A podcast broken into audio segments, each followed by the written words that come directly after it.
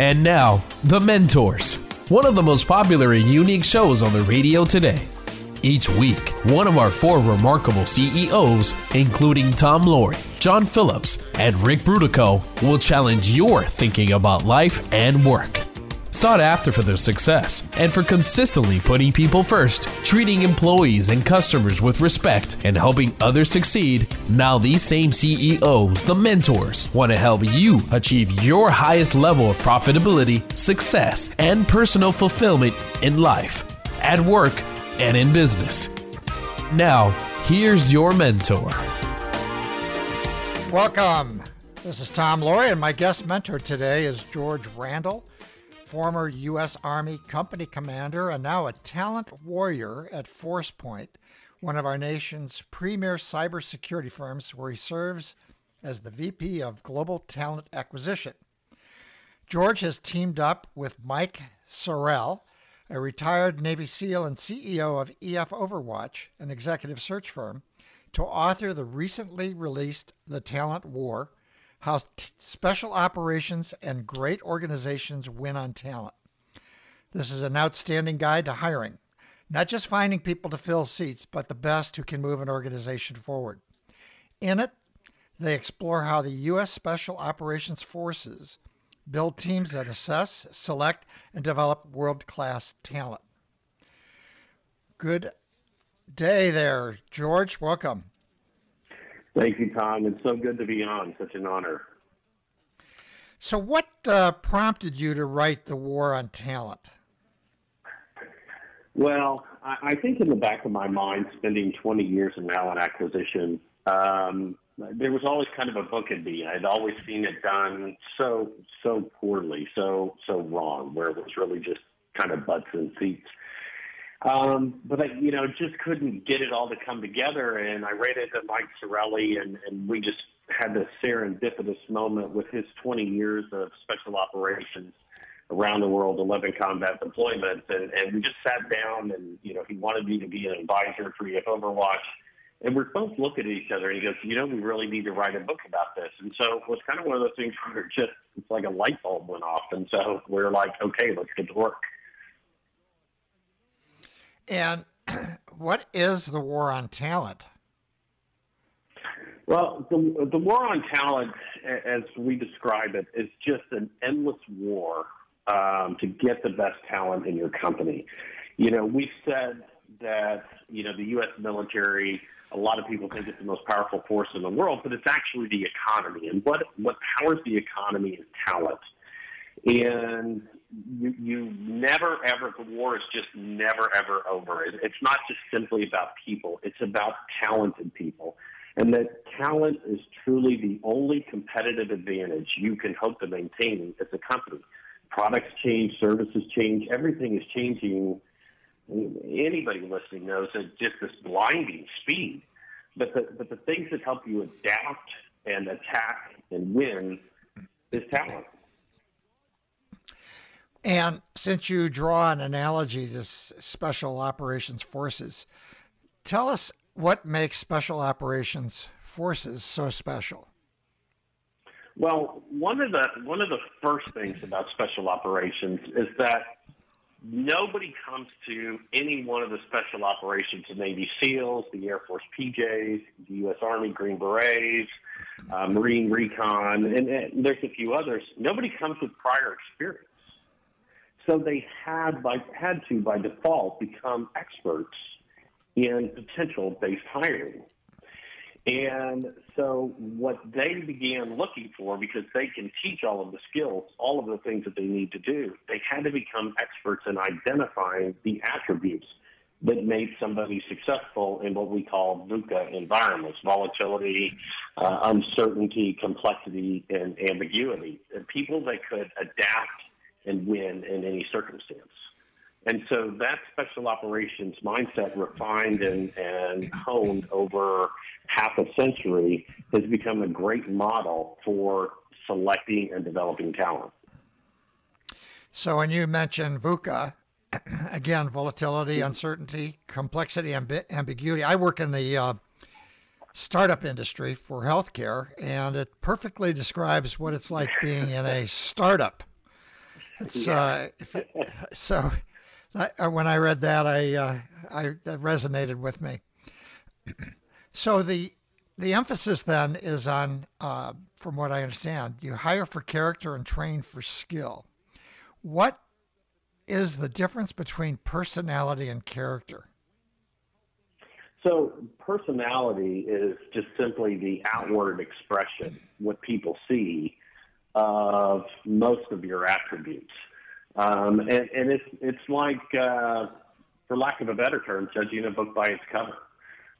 No pun intended to talking about the book today, but so personality is what we see, and people can put those things on in many different ways, but your character attributes are what are really driving you. That's what's enabling you to be successful, to be adaptable, to work with teams, to build teams, to lead teams, to innovate, to do all kinds of things. So when people are interviewing, it's a very, very common and easily understood mistake that we're trying to hire people whose personalities that we like, or at least it biases us towards looking at other things that aren't character-based. And we've seen a trend in the sports world over the last, 10, 15 years. Mm-hmm. Where they're looking at players based on character. And it seems like that now obviously it's been at the Special Forces for many years, but I'm seeing more and more of a trend in the sports world, particularly with the college level and the pro level, of really zeroing in on character. Tell me more about how character is developed. When you're looking at an individual, it's static. So, but they got there somehow. How is that character developed? So a lot of that is, first of all, there's some play of DNA in there, I believe.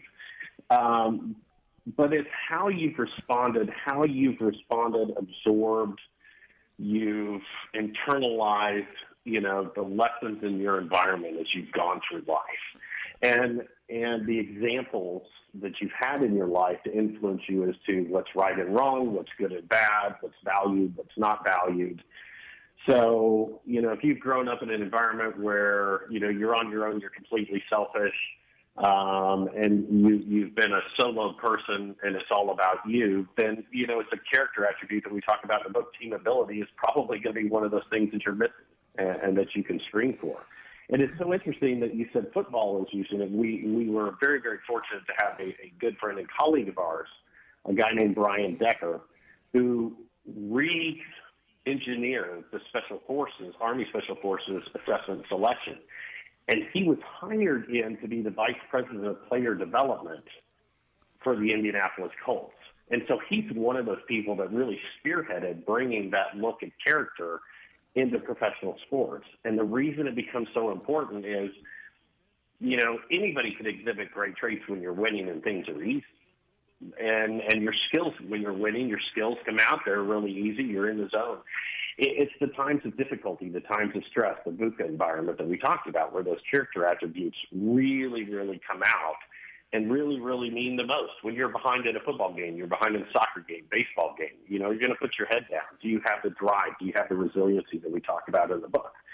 And so it's no doubt that professional sports teams have now started leaning into that because that's what counts the most. And can it be strengthened over time? I mean, is it just static or is it dynamic?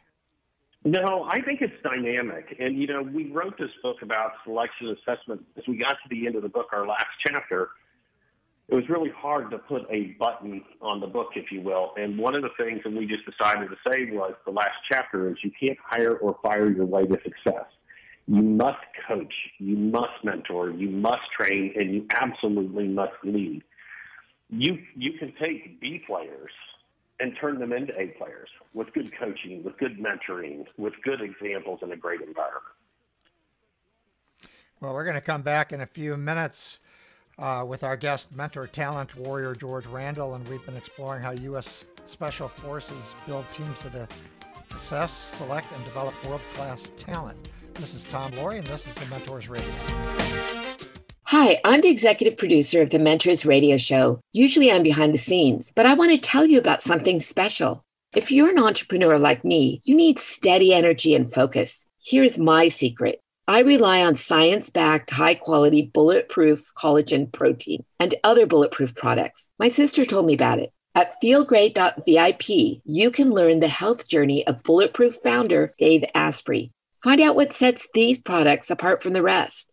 Nothing can replace the advice of your medical doctor, but good nutrition can absolutely enhance your mood, energy, and focus, like it did for me. The demands of business, not to mention important time with family and friends, make steady energy so important. With more than 1 million fans, I'm not alone in recommending Bulletproof. Go to feelgreat.vip. That's VIP, like very special person.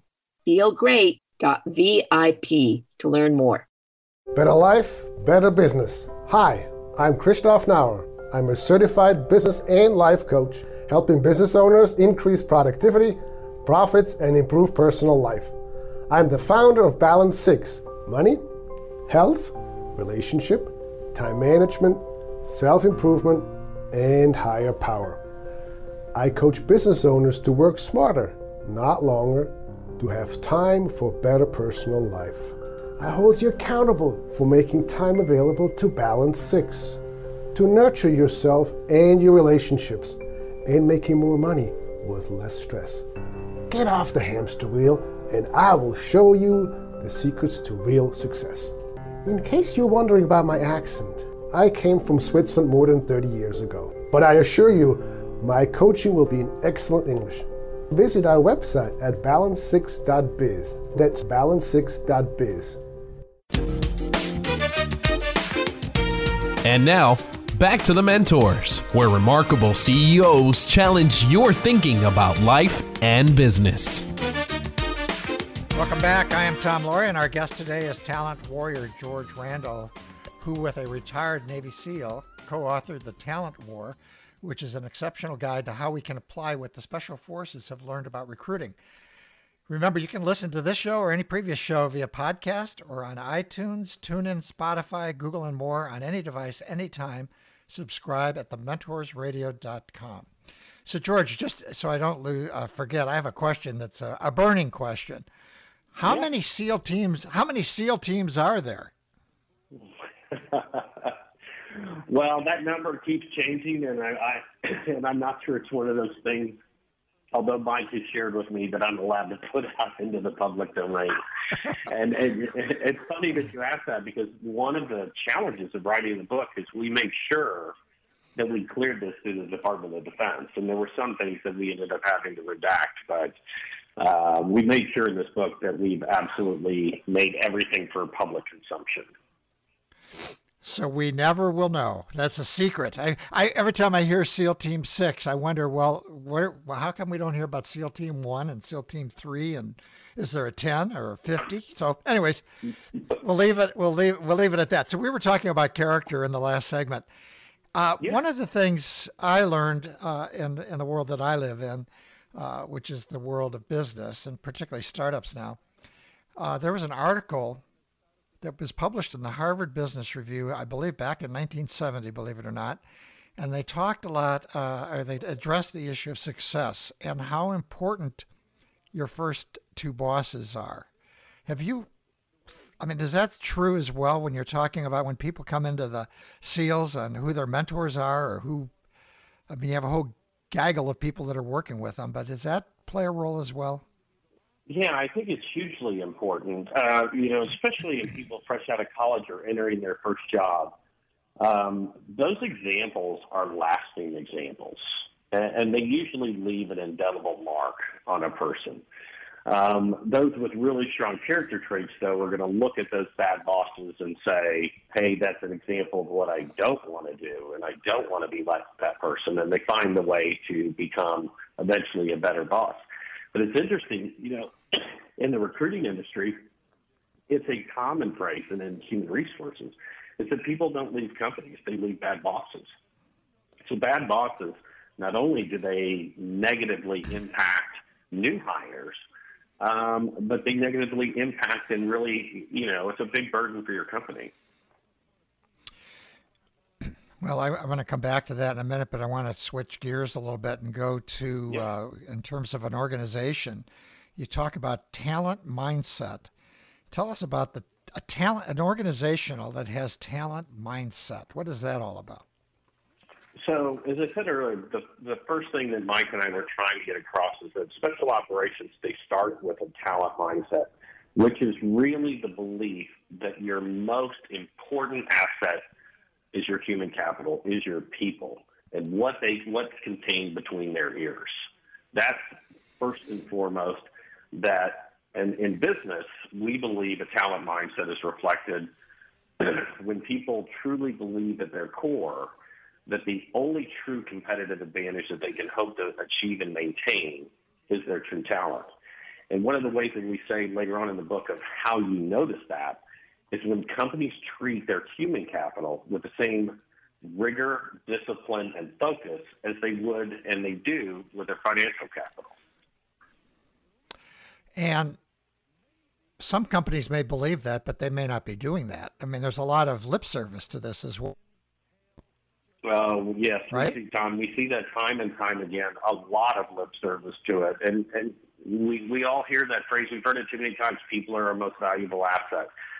But then you see the common mistakes of fear-based hiring, of butts and seats, of not structuring HR to be strategic or HR being a strategic function, and settling for mediocrity.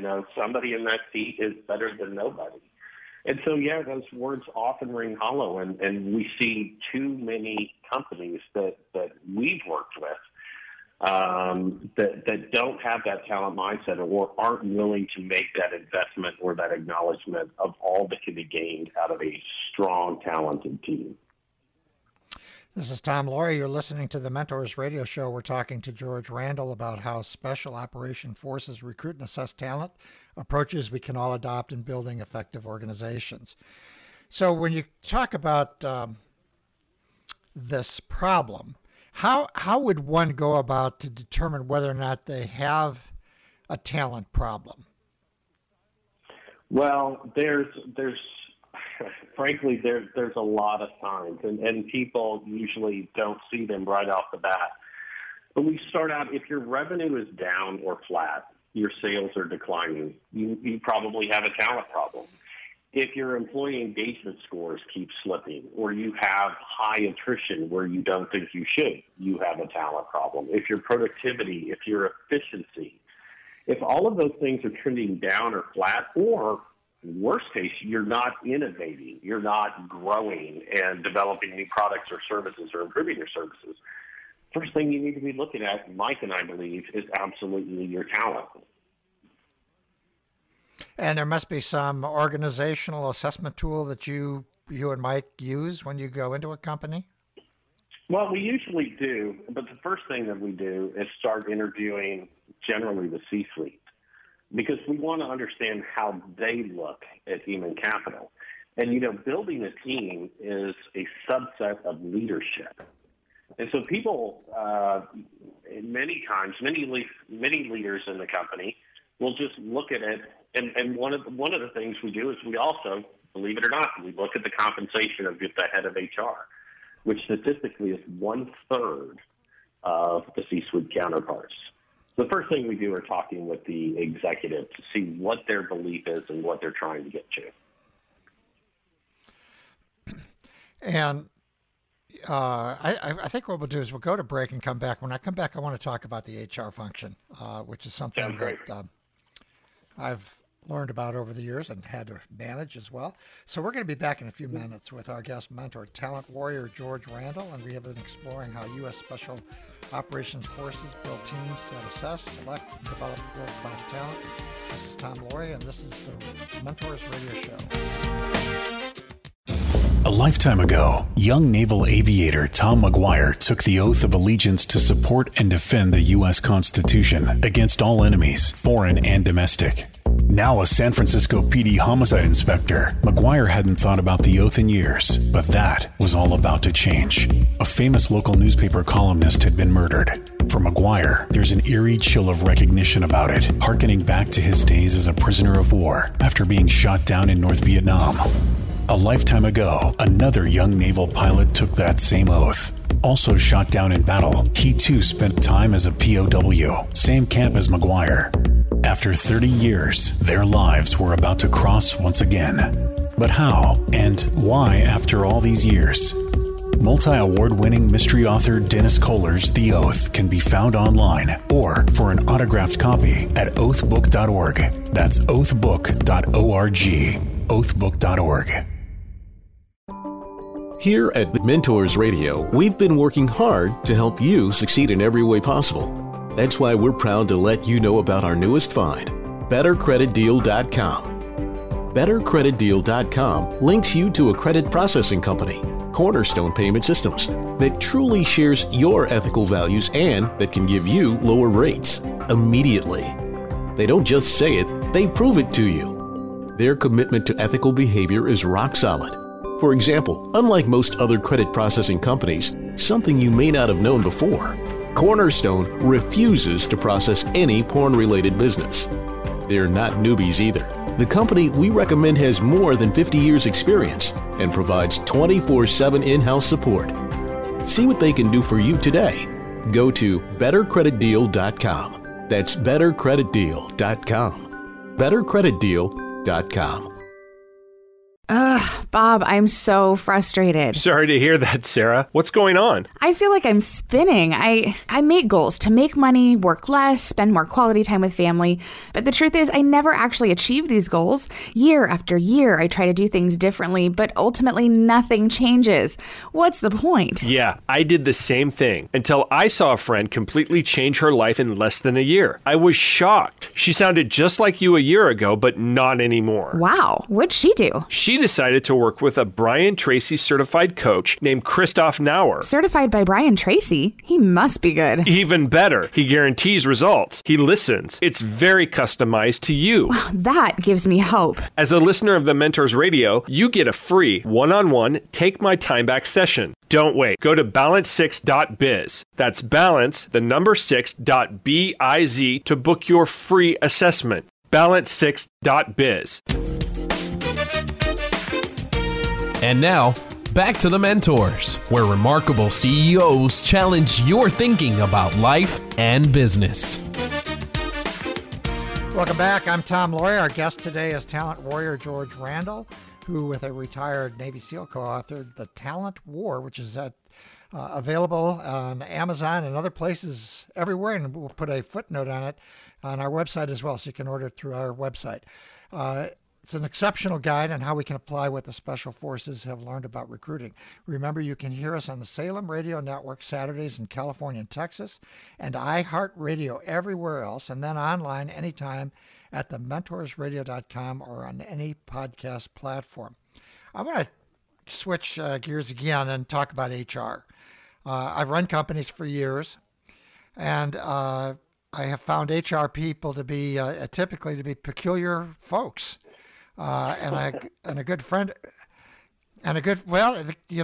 They operate, they're supposed to represent the company and represent the employees. Mm-hmm. They're kind of a face of the employee to the executives and a face of the company to the employees.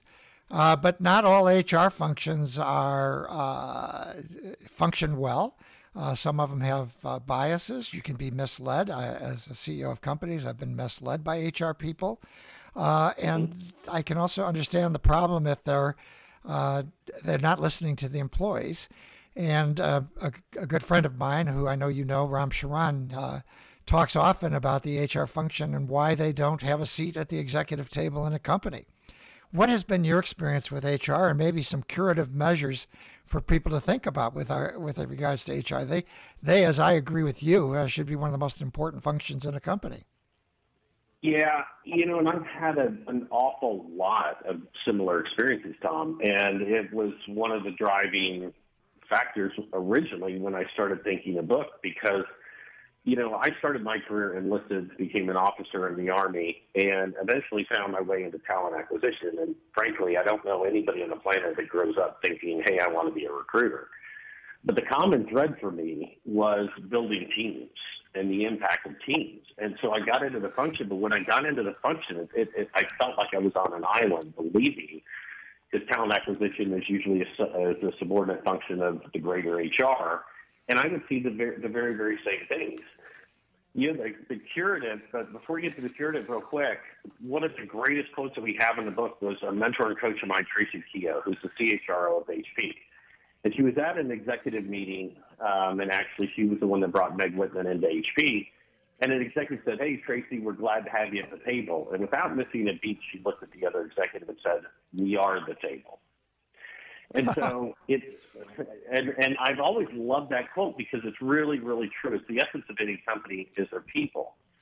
And Mike and I took great pains in this book not to place, you know, blame or put the problem on the shoulders of the C-suite, especially CEOs, because they have so much going on. But we do need for C-suite executives to be looking and treating HR as a strategic function. But more importantly, your HR team has to become strategic. They have to be thinking, acting, and operating in a strategic way, bringing people solutions to business problems. You know, they have to be students of the business, first and foremost. So one of the things when I built high-performing recruiting teams, you know, while HR people can be great at doing payroll and benefits, pulse surveys, all the different many things that are essential that they do, that are administrative, and I don't want to overlook those. But we should be students of the business, not simply order takers or an adjunct overhead function. HR has got to learn to make themselves a strategic value to tell the story about how they can influence business outcomes through their plans, their actions, and their ideas.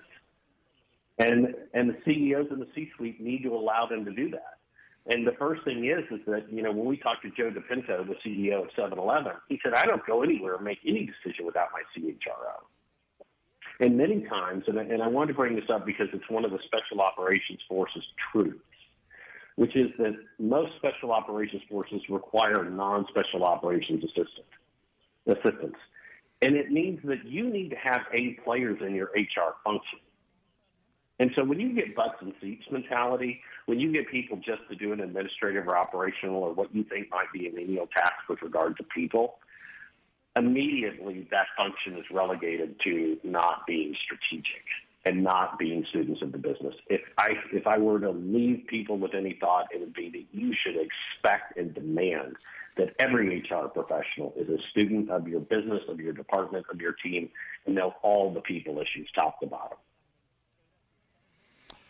This is Tom Loarie. You're listening to the Mentors Radio Show. We're talking with George Randle about how special operation forces recruit and assess talent, approaches we can all adopt in building effective organizations. So let's flip that around. I've been an operating person most of my life, and I've interfaced with the HR function. And I found that there's a disconnect, not only with HR to the business, but with managers to the human resource function. And we see this divide, as I've mentioned to you, I run a ministry for people that have lost their jobs. And we've helped about 6,000 people over 20 years. And I hear this a lot about the HR function and then the hiring manager. And one of the things I want to get to is interviewing skills. I mean, I could tell you more stories about people that go into a company, HR gets them through the vetting process, at least at the stage one, and they go into some kind of an interviewing format that is totally dysfunctional, where people are totally untrained. I can't count how many millimeters of enamel I've taken off my teeth by grinding my teeth when I see that very same thing when people aren't trained. And so absolutely, HR has to be, just like you're teaching leadership or you're instructing onboarding, you're assimilating people to the company, or going through compliance, you need to put even more rigor into training your interviewing team. And you need to make sure that you're selecting A players to interview. Because that's one of the big problems is above and beyond training people how to interview and assess for these 9 attributes. It's very critical to understand that A players can see A players. B players and C players in the interview process are not going to select generally people that are better than them, or they're not going to recognize those attributes.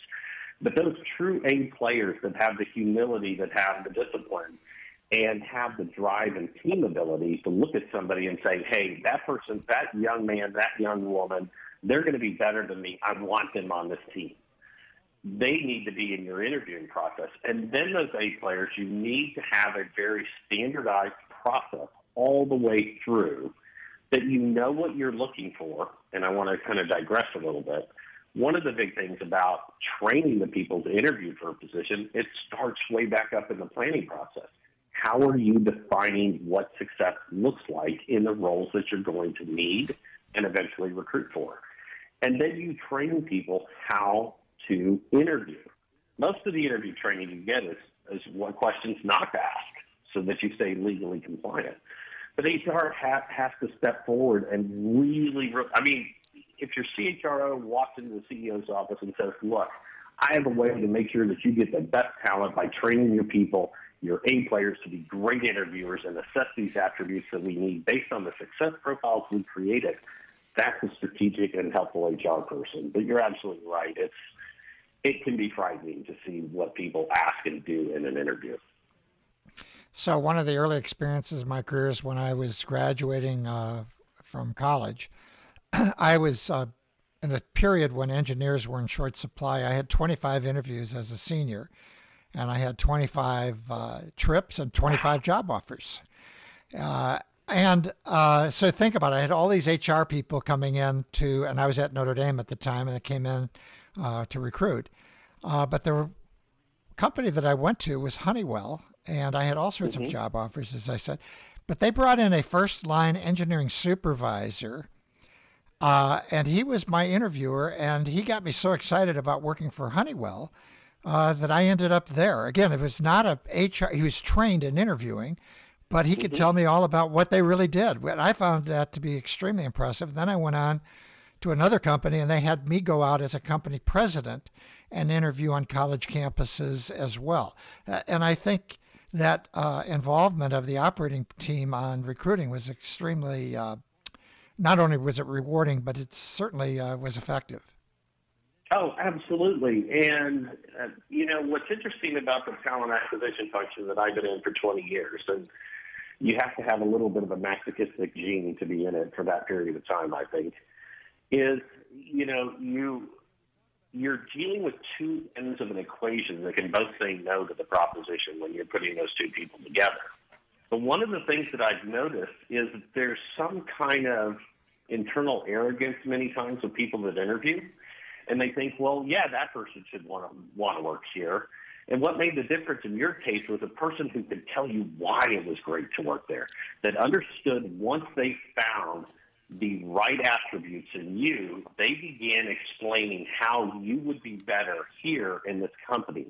They knew their company mission. They knew their company value proposition, and they knew how to sell it and tell you why developing your career at Honeywell was the best place. That is something above and beyond interviewing training that I would love to get across to hiring managers is once you find that person, you have to tell them why this is the best place because true talent has choices in any market, up or down. Well, it was very effective. And we're going to be back in a few more minutes with our guest mentor, talent warrior George Randle. We're exploring how U.S. Special Operations Forces build teams that assess, select, and develop world-class talent. This is Tom Loarie, and this is The Mentors Radio. Hey, professional business women. I know how busy your life is. To look your best, nails matter. The good news is I can save you a lot of nasty, chemical-smelling nail salon time. Just imagine a perfect manicure in just minutes at home, even while watching TV. No dry time, no smudges, no streaks, and your new manicure will last up to 10 days, often longer. I'm talking about 100% real nail polish. Yes, real nail polish, including top and base coat, all in one, that can gently be stretched for a perfect custom fit. Gorgeous, vibrant colors, soft pastels, gentle glitter, or can't-miss designs and nail art. You have options. For about $12 a set, you can even get some free. Choose your colors or designs, receive them in about 3 days. Done. Everything you need is included. Polish easily removes and does not damage nails. Check it out. Nails4me.com. Nails, the number 4, me.com. That's nails4me.com. Hi, I'm the executive producer of the Mentors Radio Show. Usually I'm behind the scenes, but I want to tell you about something special. If you're an entrepreneur like me, you need steady energy and focus. Here's my secret. I rely on science-backed, high-quality, bulletproof collagen protein and other bulletproof products. My sister told me about it. At feelgreat.vip, you can learn the health journey of Bulletproof founder Dave Asprey. Find out what sets these products apart from the rest.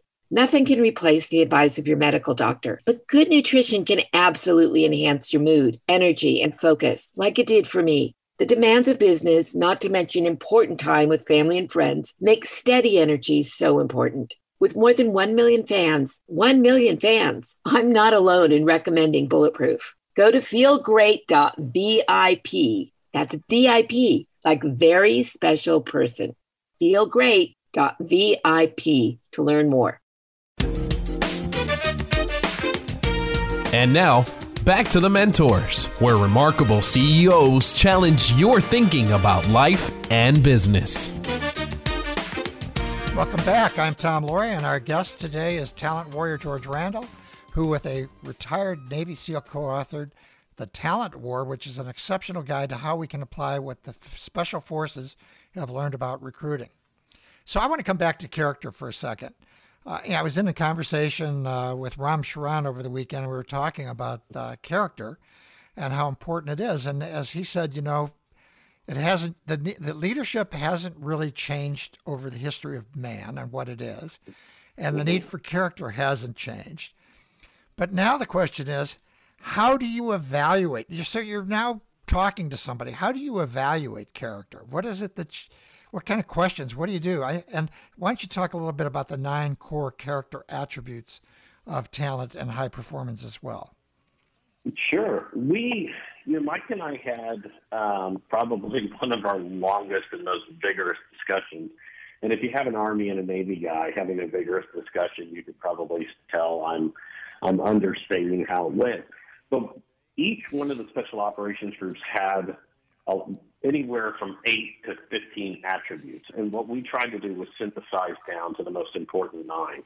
And those came down to as follows. Number 1, drive. I don't have these in any particular order except the one that I saved for last.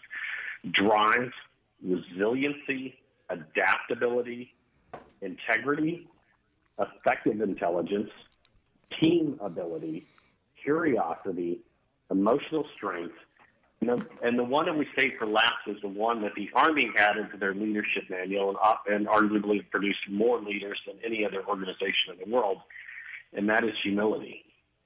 And so how do you dig into those? Going back a little bit, when I said defining success, you're not necessarily going to want to evaluate all 9 attributes in any given interview. But if you do find the 3 or 4, what we're suggesting is find the 3 or 4 that are necessary and for success in that particular role. And by the way, these attributes are more predictive of success than prior performance. But you need to be asking questions, even on integrity. I mean, have you ever been in an interview, Tom, where somebody's asked you about integrity? It's kind of a given. But we all know, integrity was one of the values on the wall of Enron, and we know how that worked out. But have you ever asked a simple question like, can you give me an example of where you had to take the hard path and stand with integrity and say yes or no to a situation, or where you had to, despite consequences to yourself or to your team, act and speak with integrity? Those are questions you just don't see in the interview process. Resiliency. Absolutely, you should be asking every candidate about failing. And not just how they failed, but what did they learn? What did they do afterwards? You know, where was that failure? Are they being authentic and telling you that, hey, yeah, I failed. I tried something big. You know, we were talking to Tracy Keogh and Don Robertson in the book, and Don Robertson is the CHRO of Northwestern Mutual. He said, him and Tracy both said, I don't want somebody who hasn't failed. It's just that they're definitely not driven. Team ability. Talk about how they build a team. what is their role in the team?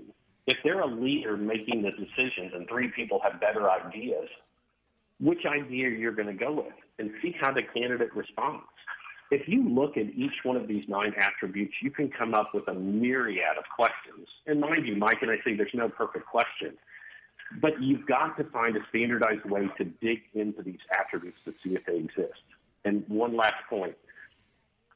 The reason that these are so important to special operations is that the most stressful moments in combat and the most stressful moments in life, skills degrade. Decision-making generally is at its most challenged point. And what a human's going to fall back on are the character attributes. And if they have that character of team ability and drive and resiliency and integrity, when those skills start to decline or when there's a moment of complete chaos and panic, they're able to detach and use those built-in compass points and arrows to go in the right direction and to act with integrity and to compete and win. And one of the ones I found really interesting, and it just makes a lot of common sense. Just briefly talk about effective intelligence. What is effective intelligence? Everyone gets hung up on PhDs and schools and whatever. But I'm with you on effective intelligence. Why don't you just give us a sense of what that's all about? Yeah, it's one of the harder things to describe to people, but why it was very, very critical in special operations because you're not always dealing with perfect data. You know, for us, it is a part of intellectual horsepower. We do want smart people. You know, you have to have a certain level of smarts, but intelligence is important, but only to a point. You know, after you see that somebody's intelligent, you're looking for somebody who can pull things, data points, situations, environmental conditions that aren't necessarily connected and put them into a cohesive picture with courses of action. People where there's no plan, where there's a completely chaotic or uncertain environment in front of them, and they could look around in the environment, get the necessary intel, and put data points that are seemingly disconnected into one cohesive picture for a team or people to act. And when you were going through these attributes and asking the questions, I was fascinated with the questions themselves. I am always fascinated with questions. That's the nature of what I do in this, on the show. But do you have, I'm thinking about small business people, people in startups, people who have not come out of large companies. Do you have any kind of a list of sample questions people could use for each of these attributes? Or maybe that's a subject for another book, but it seems to me there would be, based on your experience and everything, an opportunity to write something and provide a guide. Not that they answer all the questions, but give people a sense of the kinds of questions you want to ask for each of these attributes. Mike and I are adding those to book number 2, but we do have a few in the book that we do like to ask specifically, especially on team ability. You know, tell us about how you were able to build a team where your predecessor had not. Tell me about a team that was completely dysfunctional that you were able to build. Tell me a time when you had tell me about your most serious or significant career setback, and you start learning about resiliency. Tell me about a time you failed. They're not actually complex questions, Tom. They're just forcing the person to think and tell you a story to reveal how they think and their mindset. Well, I mean, you guys are experts at it, and you know what you're going for. I'm just saying a lot of us out here are operating people and looking for what are the best questions to ask. I think you have an opportunity there for add that to your next book. So we're going to be back for our last segment with George Randle. We'll be talking about special forces, and we'll talk about recruitment. You can find all of our show notes and links at thementorsradio.com. When you're there, make sure you subscribe so you do not miss any of our shows. This is Tom Loarie, and this is The Mentors Radio. Better life, better business. Hi, I'm Christoph Naur. I'm a certified business and life coach, helping business owners increase productivity, profits, and improve personal life. I'm the founder of Balance Six: money, health, relationship, time management, self-improvement, and higher power. I coach business owners to work smarter, not longer, to have time for better personal life. I hold you accountable for making time available to Balance Six, to nurture yourself and your relationships, and making more money with less stress. Get off the hamster wheel, and I will show you the secrets to real success. In case you're wondering about my accent, I came from Switzerland more than 30 years ago, but I assure you, my coaching will be in excellent English. Visit our website at balance6.biz. That's balance6.biz. A lifetime ago, young naval aviator Tom McGuire took the oath of allegiance to support and defend the U.S. Constitution against all enemies, foreign and domestic. Now a San Francisco PD homicide inspector, McGuire hadn't thought about the oath in years, but that was all about to change. A famous local newspaper columnist had been murdered. For McGuire, there's an eerie chill of recognition about it, harkening back to his days as a prisoner of war after being shot down in North Vietnam. A lifetime ago, another young naval pilot took that same oath. Also shot down in battle, he too spent time as a POW, same camp as McGuire. After 30 years, their lives were about to cross once again. But how and why after all these years? Multi-award-winning mystery author Dennis Kohler's The Oath can be found online or for an autographed copy at oathbook.org. That's oathbook.org. oathbook.org. Here at Mentors Radio, we've been working hard to help you succeed in every way possible. That's why we're proud to let you know about our newest find, BetterCreditDeal.com. BetterCreditDeal.com links you to a credit processing company, Cornerstone Payment Systems, that truly shares your ethical values and that can give you lower rates immediately. They don't just say it, they prove it to you. Their commitment to ethical behavior is rock solid. For example, unlike most other credit processing companies, something you may not have known before, Cornerstone refuses to process any porn-related business. They're not newbies either. The company we recommend has more than 50 years experience and provides 24/7 in-house support. See what they can do for you today. Go to bettercreditdeal.com. That's bettercreditdeal.com. bettercreditdeal.com. And now, back to The Mentors, where remarkable CEOs challenge your thinking about life and business. Welcome back. I'm Tom Loarie. Our guest today is author George Randle, who with a retired Navy SEAL co-authored The Talent War. And we're talking about special forces and how they recruit and how we can adopt some of their programs for building the best organizations we can. So in this last segment, I got a couple of questions with regards to you. Okay. What's the major theme in your life story? Well, above and beyond family, I would say for me, it's been giving back, and especially to veterans. I was so fortunate to be a part of the world's greatest leadership incubator, U.S. military, and after I transitioned, I've spent so much time trying to help veterans where and when I can. It's just what I owe the people that I served and worked with all around the world. So I have talked to George, and we're going to bring him back next year to talk a little bit more about his work with the veterans. You have a blog or something? You do. You have a pretty active program with veterans, don't you? We do, and we do through EF Overwatch, and we've just started this thing called the Talent War Group, which is 30 of the most select and special leaders that come from a military background, and we're creating blogs and videos. Literally, we started a couple weeks ago, and we're now doing LinkedIn Live sessions about the best lessons in leadership and teamwork and humility, all of those attributes that we talk about. And so we're building out the webpage, should be live at the end of the month, called the Talent War Group.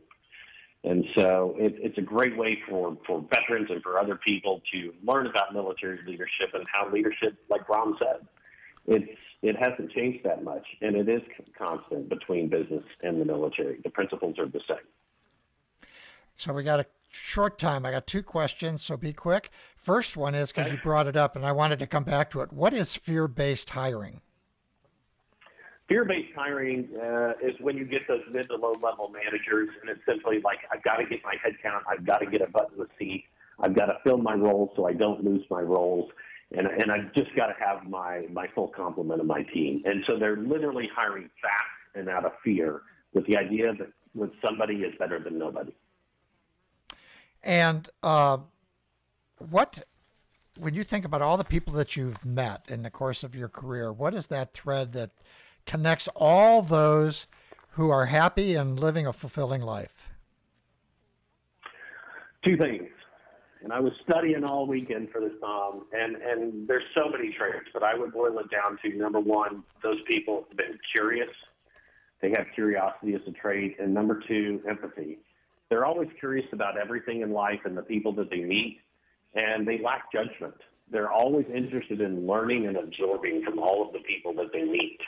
And those are the people that I've learned the most from all around the world, in the military, in the civilian world. People that are curious, people that are open with empathy, don't judge, and really just want to absorb all the things that they can from every interaction that they have in their life. And I have been the beneficiary of so many of those amazing people.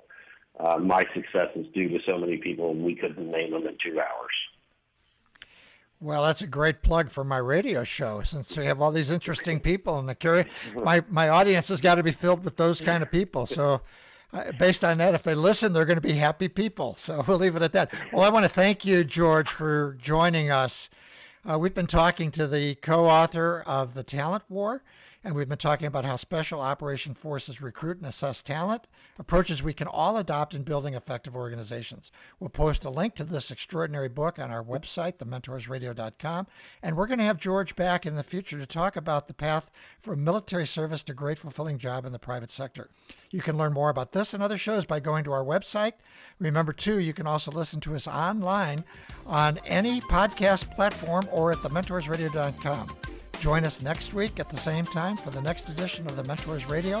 Until then, this is Tom Loarie signing off for today. And remember, be all that you can be and keep the candle lit for all who struggle in the darkness. It's been The Mentors, where remarkable CEOs challenge your thinking about life and business. To get more information about the program or a sponsor, to download a podcast of today's show, or to leave a question for our host, go to thementorsradio.com. That's www.thementorsradio.com. The preceding program copyright CBJ, LLC. All rights reserved.